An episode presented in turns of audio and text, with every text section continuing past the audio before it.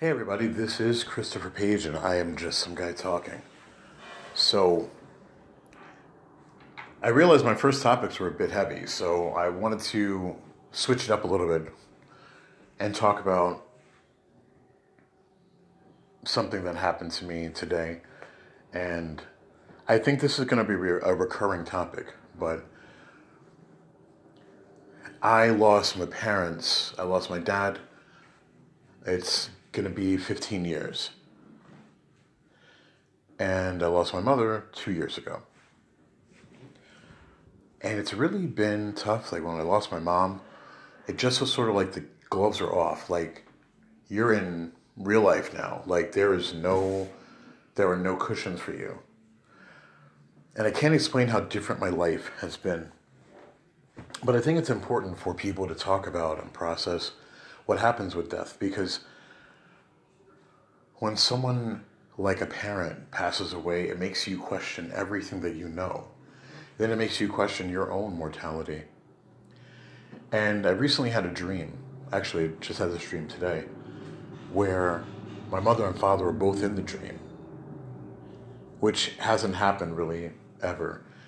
And strangely enough, in the dream, my dad is sitting at the dining room table. I just talked to my mother I guess I give context in the dream. There's there are workers at my parents' house taking away stuff, like taking some of my dad's stuff away. I guess to throw it away. And in the dream, I'm like crying and I'm saying to my mother, I don't want them to take it. I know that they need to, but I don't want them to take it because it seems like they're taking part of my dad. They're taking my dad away. And she says to me, you know, it's okay. I understand. It's all right. It's going to be okay. And then after that, I look and I see my father. My father's sitting at the table. And I haven't just, I just haven't been so happy. And I haven't been so happy in such a long time that I was just seeing my dad in his, in his glory. Like my dad was a redhead and just, you know, his red hair. And he was wearing a shirt that's very similar to mine in my dream. And he told me, don't be afraid. He was telling that to my sister and I. And I'm telling my sister, like, I can't believe it. it's daddy, it's daddy. And I'm trying to take, I took out my phone in the dream to like take a picture, like, my dad's here. And, and this is happening. And I was trying to record it. And he said, you know, don't, don't worry about that. It's going to be okay. It's going to be all right. And he was like, you don't have to do that. I'm always here with you. And as he got up, he went from one side of the room to the other, and he sort of like just became light, like actual light. And he, that light then went into. In my parents' house, we have a china cabinet, and he went into the china cabinet. The light went into the china cabinet, and then if I looked in the china cabinet, I could see the reflection of my mother. And there was a song that I'd never heard playing in the background.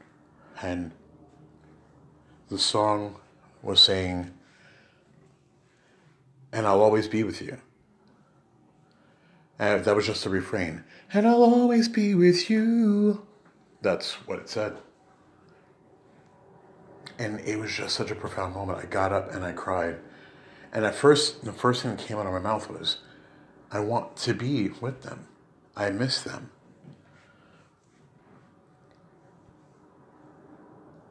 So, I guess the reason I posted this is because a lot of people I find in this life don't like to talk about death. And I was raised believing from the faith that I came that there would soon be a time when the world will be a paradise. I know that, that out of context, it probably sounds a little juvenile or fantasical, but to come from the belief that everyone, you know, people that good people are going to live forever to thinking that there's a finality, that once I hit that day, once I close my eyes for the last time, that that's the end of my existence ever, anywhere. is daunting. And it's been definitely something difficult to deal with. And you look at life totally different, totally differently. Like you're going to work. There's been times when I've been sitting on the train going to work thinking, what is this all for? Like, why am I even doing this? And then I have the moments where I'm realizing, okay, this is my turn. This is my turn to be part of something that affects other people. This is my part to leave a legacy. This is my part to be remembered. And that's how I live on. So, I don't know. Tell me what you think about this. I'd love to continue this conversation. But talking about loss and how do you how do you gain your joy back? How do you how do you get back or somewhere close to the human experience that you had before people who mean a lot to you in your life have passed away? So I guess I went from politics to super serious about life, and I promise there'll be lighter topics, but I think this is a great way to sponsor conversation. I'd love to hear what you think. I'm Christopher Page, and I am just some guy talking.